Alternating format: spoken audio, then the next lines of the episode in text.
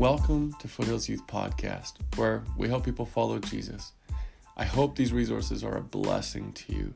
We are a student ministry based out of Northwest Calgary, and our hope, our desire, is that we see students become resilient disciples in a post Christian nation. So may this podcast just be a blessing to you in your journey.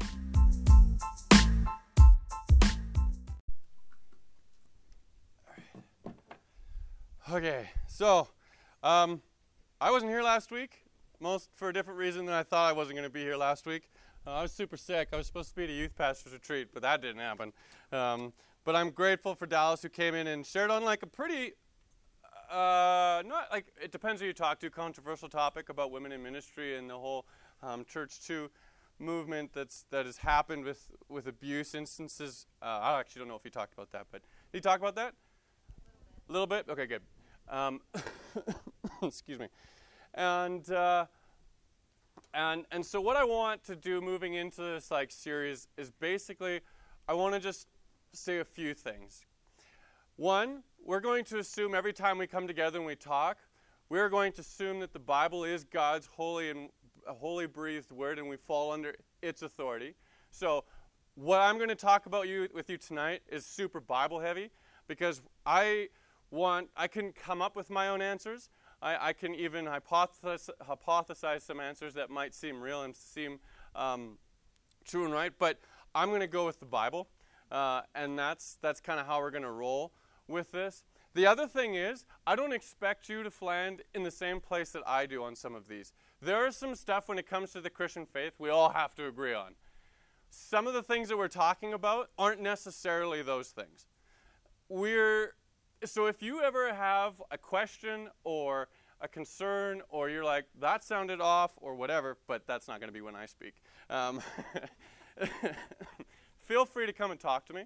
Next week, it'll be a New Testament or Old Testament prof, so you probably won't be able to argue with him on most of the stuff that he says, but it's going to be good. You actually really want to be here. He's going to be talking about how does God is God different in the Old Testament versus the New Testament. So next week, you really, really, really want to be here for that. But growing up for me, there were some rules that we all had to agree on. A, my parents would say, you don't have to like each other, my brothers and I, but you have to love each other. Right? I was, and then they didn't care what we did, mostly. Um, the, the other thing was you had to walk the dog. I don't care where you walk the dog, as long as the dog is walked. There were some things that we had to do, and then there was the things that didn't make as much of a difference.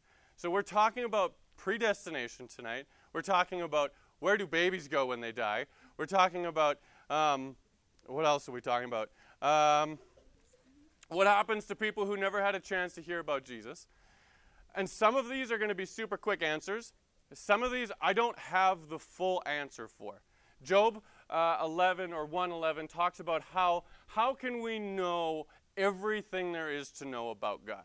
So there is some mystery in all of this. We're, I'm going to read you the Bible, but then there's some stuff that we, I don't necessarily have an answer for, but I want you to chew on it and just like wrestle with it yourself because that's what faith is all about.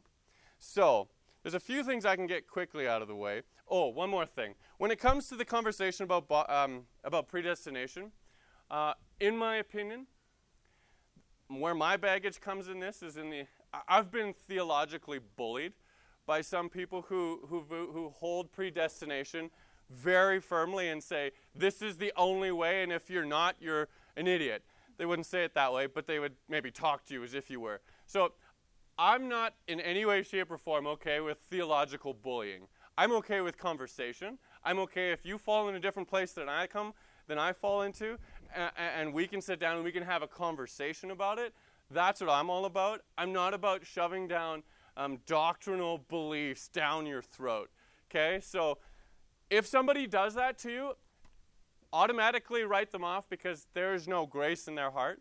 They need the grace of Jesus, and then, then they can talk to you, right? Like, so maybe don't say that to their face, but it'll work. Um, okay, people who died before Jesus. Real quick answers. just a couple of examples. Uh, if you read in the Old Testament, when some big patriarch or just a very godly person would die, it would say they would be gathered to their people. What does that mean?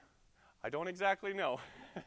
but I'm assuming the people are the people who came before them who died. And look at people like Abraham, Isaac, Jacob, all of these situations when they said when they would pass, they would they would be gathered to their people. So I'm assuming there there is a place where God would bring them once their life was over. There doesn't say exactly where. Is it heaven? Is it rest? Because there's others that when Samuel, the prophet with David, that guy, um, after he died, Saul, the, the evil king Saul, um, actually brought him back to life, aka like went to a witch and was like, I got to chat with Samuel real quick, um, and uh, and and actually brought him his spirit. It's in the Bible. You can read it. Um, and uh, and asked him a question. And Samuel said to Saul, "Why did you awake me from my rest?" Which is that where all the other people were resting? I don't know, but there's there's it's assumed in that that there, once they had died, there was some form of rest. Now, whether that's heaven, I'm not sure until we get to Jesus. And what Jesus says to the, the criminal on this, who's died beside him, who says, Remember me, Jesus, when you've come into your kingdom. He said, Today you will be with me in paradise.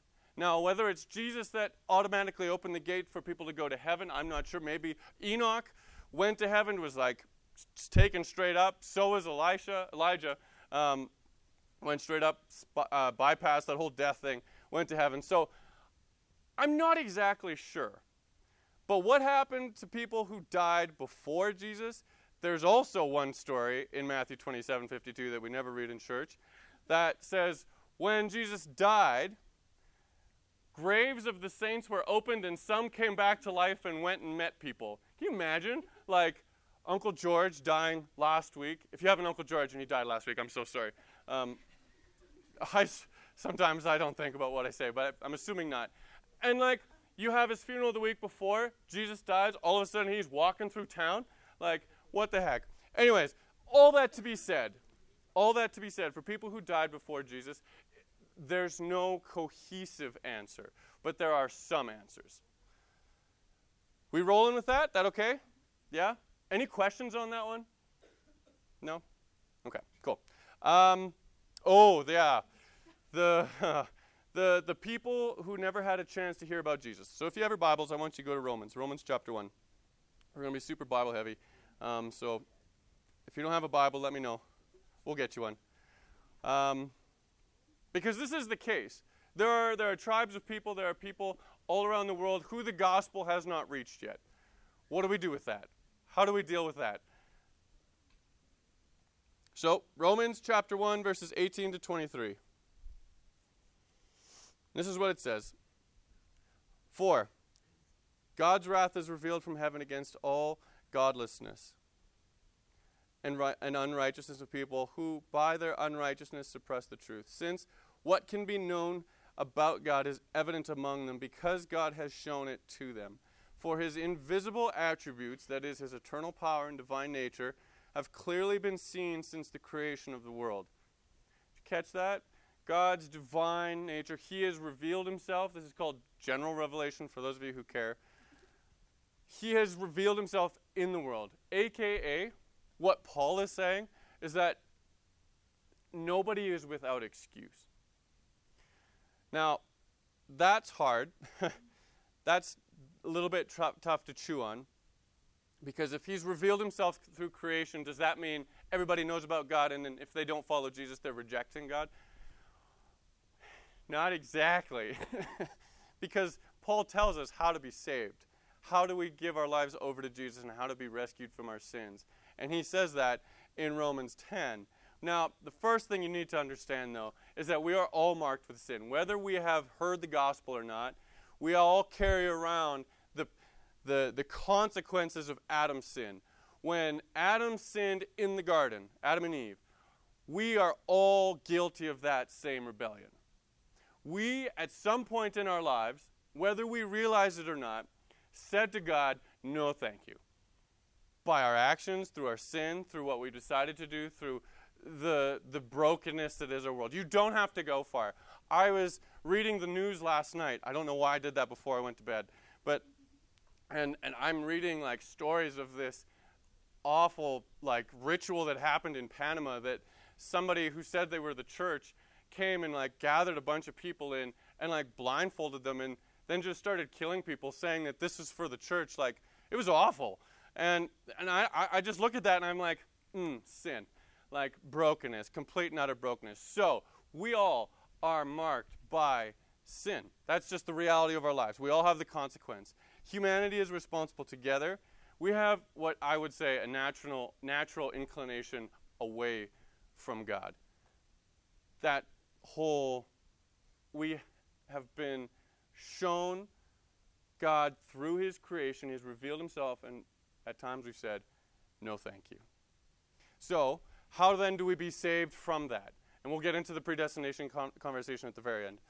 Um, through hearing the gospel. Because Romans 1 said the, the gospel is the power of God for salvation. There is, it's through declaring Jesus is Lord that you will be saved. Romans 10, 13 to 17 says uh, exactly this. If you want to know how to be free from the consequences of your sin, this is what it says. For everyone who calls on the name of the Lord will be saved. How then, so we're going to answer that question about what do we do with people who haven't heard the gospel. How then can they call on him and have how can they call on him they have not believed in? And how can they believe without hearing about him? And how can they hear without a preacher? And how can they preach unless they are sent? As it is written, How beautiful are the feet of those who bring the good news. But not all obeyed the gospel. For Isaiah says, Lord, who has believed our message? So faith comes from what is heard, and what is heard comes through the message about Christ. So, we're there's an expectation now for those of us who follow Jesus. Well, and I get it. When people tell you, go share your faith, go share your faith. If you haven't been transformed by the love of Jesus, there will be no power in your message. There won't be. If you don't know the love of Jesus, you need to ask. You need to get alone with God. You need to take your Bible, you need to go grab a journal, and you need to go and you need to be by yourself and ask Jesus, Who are you? And then open this up and figure it out. Because when you go and you enter into your Bible and you read his God breathed word, you are encountering the living God. This is a guaranteed place of encounters when we're in this. So, how do we deal with the fact that there are some people that haven't heard the gospel? That should be the fire under our bellies. Is God calling you to missions? I'm not saying He is. And I've had enough people come and talk to groups that I've been in and say, We need help. We're gonna, and, and almost try to guilt it. But I realize I'm not seeing it as guilt. They just have a love for people who've never heard the gospel. So there are people in this world who have not heard the gospel. And there are actually, because we're living in a post Christian nation, there are people in your school who have not heard the gospel yet. And if you don't know how to explain the gospel, that's a different talk. But, oh, yeah. This is so. Are you tracking with me? Yeah? It's okay if, I, if you say no. Okay. So, there are people who haven't heard the gospel, but they need to, and that is the part of the church, that the partnership with the church. So then, the whole babies thing. Where do they go if they die? Now, this is obviously a little bit of a closer topic for me now. Um, but this is a conversation that's I don't know if there there I I think there's a biblical answer for this. Um, but here's what I've got. Though they may not be innocent of the original sin of Adam, because we're all, Psalm 51 says it, I, I was sinful even in my mother's womb. They are incapable of making an informed decision for Christ. So, 2 Samuel 12:23 talks about when David sleeps with Bathsheba and the first baby that they have together um, dies, and and David um, is, is mourning and praying, and then when he hears that the child is dead, he cleans himself up and kind of goes along by his day. And, and the guys, his, his servants go, like, you were praying so hard while the baby was still alive and fighting for its life. And, and now that it's dead, why are you, like, you seem to be okay. And this is what David says. David says, I, how, how will he come back to me? One day I will go to him. So, what I get from that is that that there is an there is because God is gracious and He is good, that He knows the people who have not had, who do not have the ability to make a coherent decision, children, um, will go to heaven. I, that's what I believe. Um, and you can fight me on it later, but that's what I think. Now, to what age? I don't know. At what age does this innocence go away? I'm not sure. Uh, people think it's 12. That's just the that was just the age of accountability. I'm I'm not sure. Uh, at what point can people make the decisions for themselves? I'm I've heard people who like remember when they gave their life to Jesus at three. So I'm like, I don't remember what I was doing at five. So good for you. Um, okay. Also, in Jeremiah 1, it talks about how God chose Jeremiah from the womb for what he was going to do. There's a lot in that. So, this is an answer, and I hope that it helps a little bit. Okay? Um, predestination and the doctrine of free will. This is just a heavy lot. There's a lot to this, so I, I won't be able to explain everything to this. Um, if you want, I have lots of scripture on here about places that I found stuff about. You can get it. You can have it from me if you want. I don't care um, if it's helpful. But so this is what the definition of predestination. It's often a word used to signify God's foreordaining, forechoosing of all events of world history, past, present, future. Also, God's decision made in eternity before the world and its inhabitants existed regarding the final destiny of individual sinners. So, let me read you a couple of passages where we get this from. Did you catch that? It's basically the belief, the doctrine that God has chosen who will be saved and who will not be saved. Um, it's a little more than that, but uh, Romans 9 um, talks about uh, the the idea that we are pre predestined. So pre, uh, sorry, um, uh, nine verses six. Now it is not as though the word of God has failed, because not all who are descended from Israel are Israel. Neither are all of children's Abraham's children his descendants. On the contrary, um, this is not what I'm looking for. Um, later on, let me go to where I know it is. I'm going to Ephesians. Um, Ephesians one uh, 11 talks about this, and it's same author. So,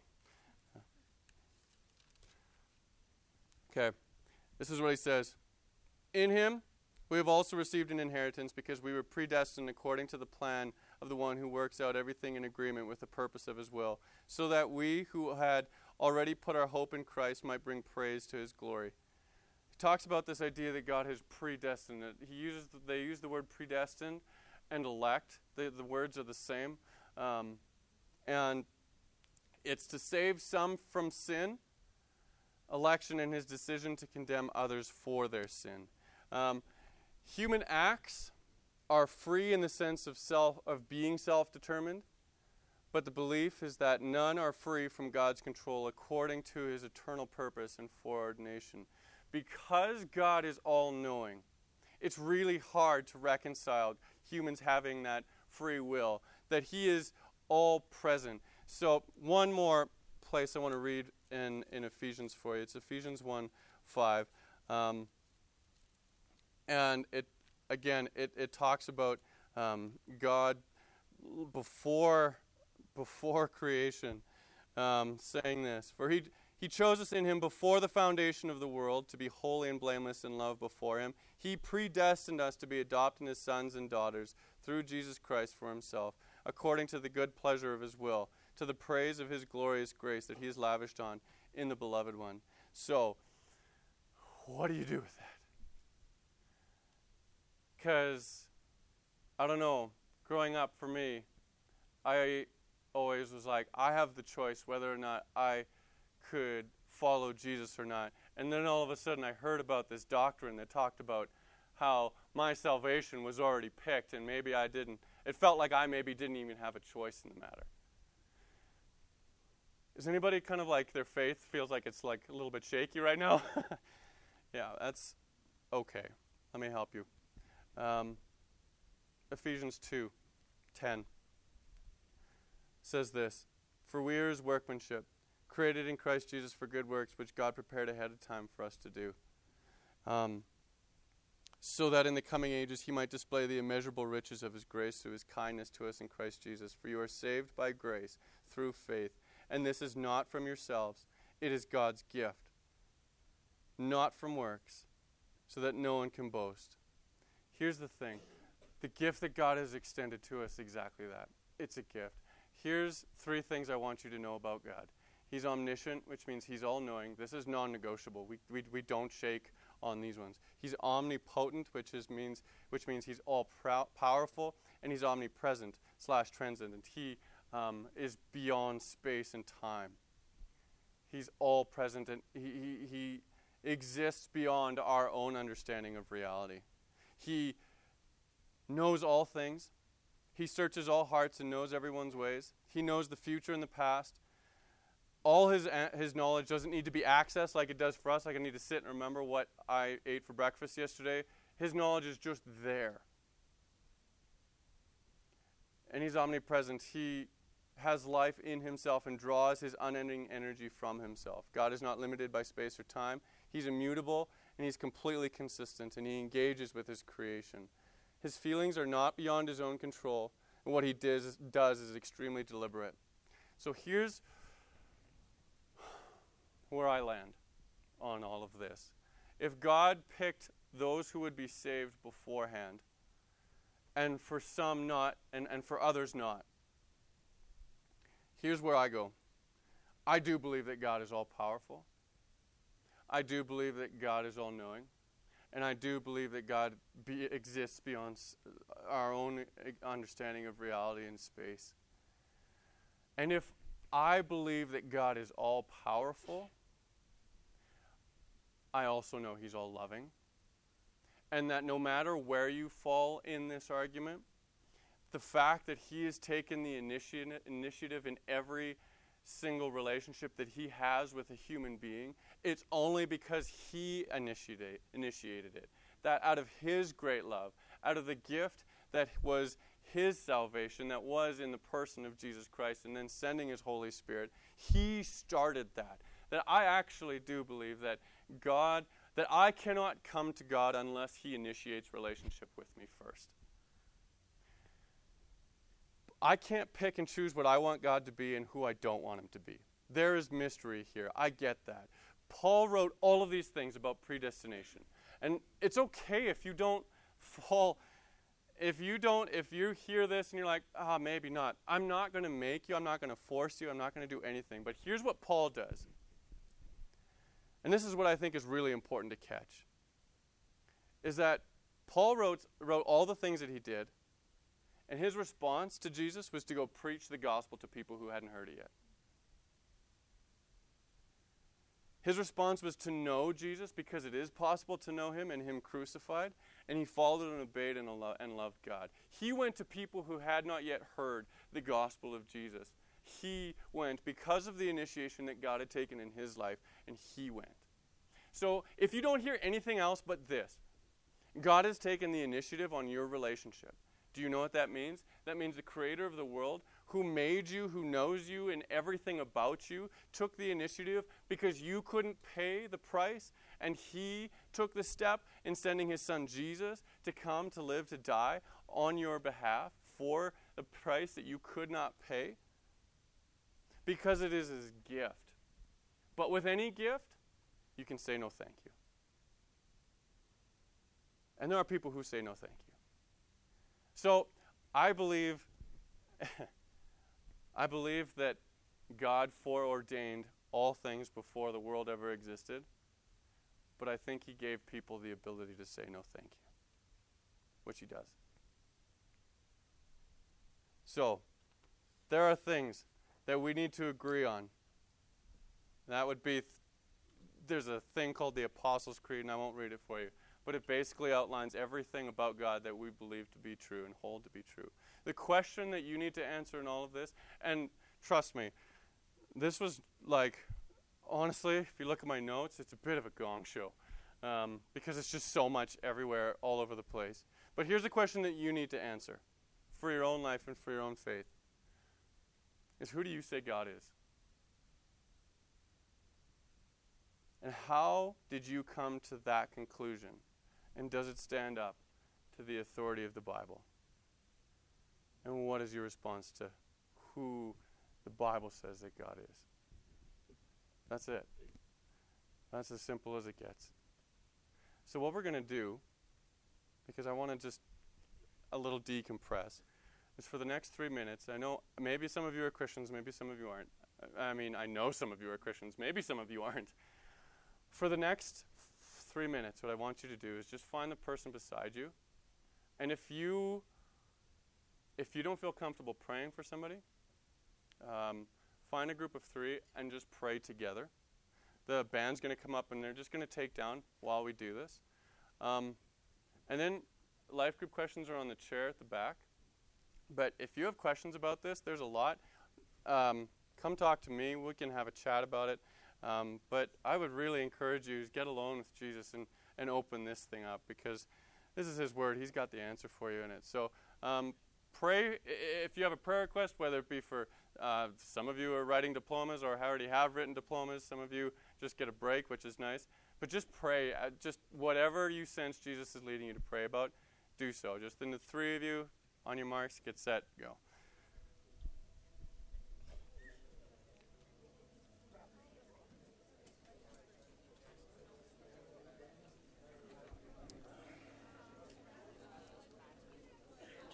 Thanks, ma'am.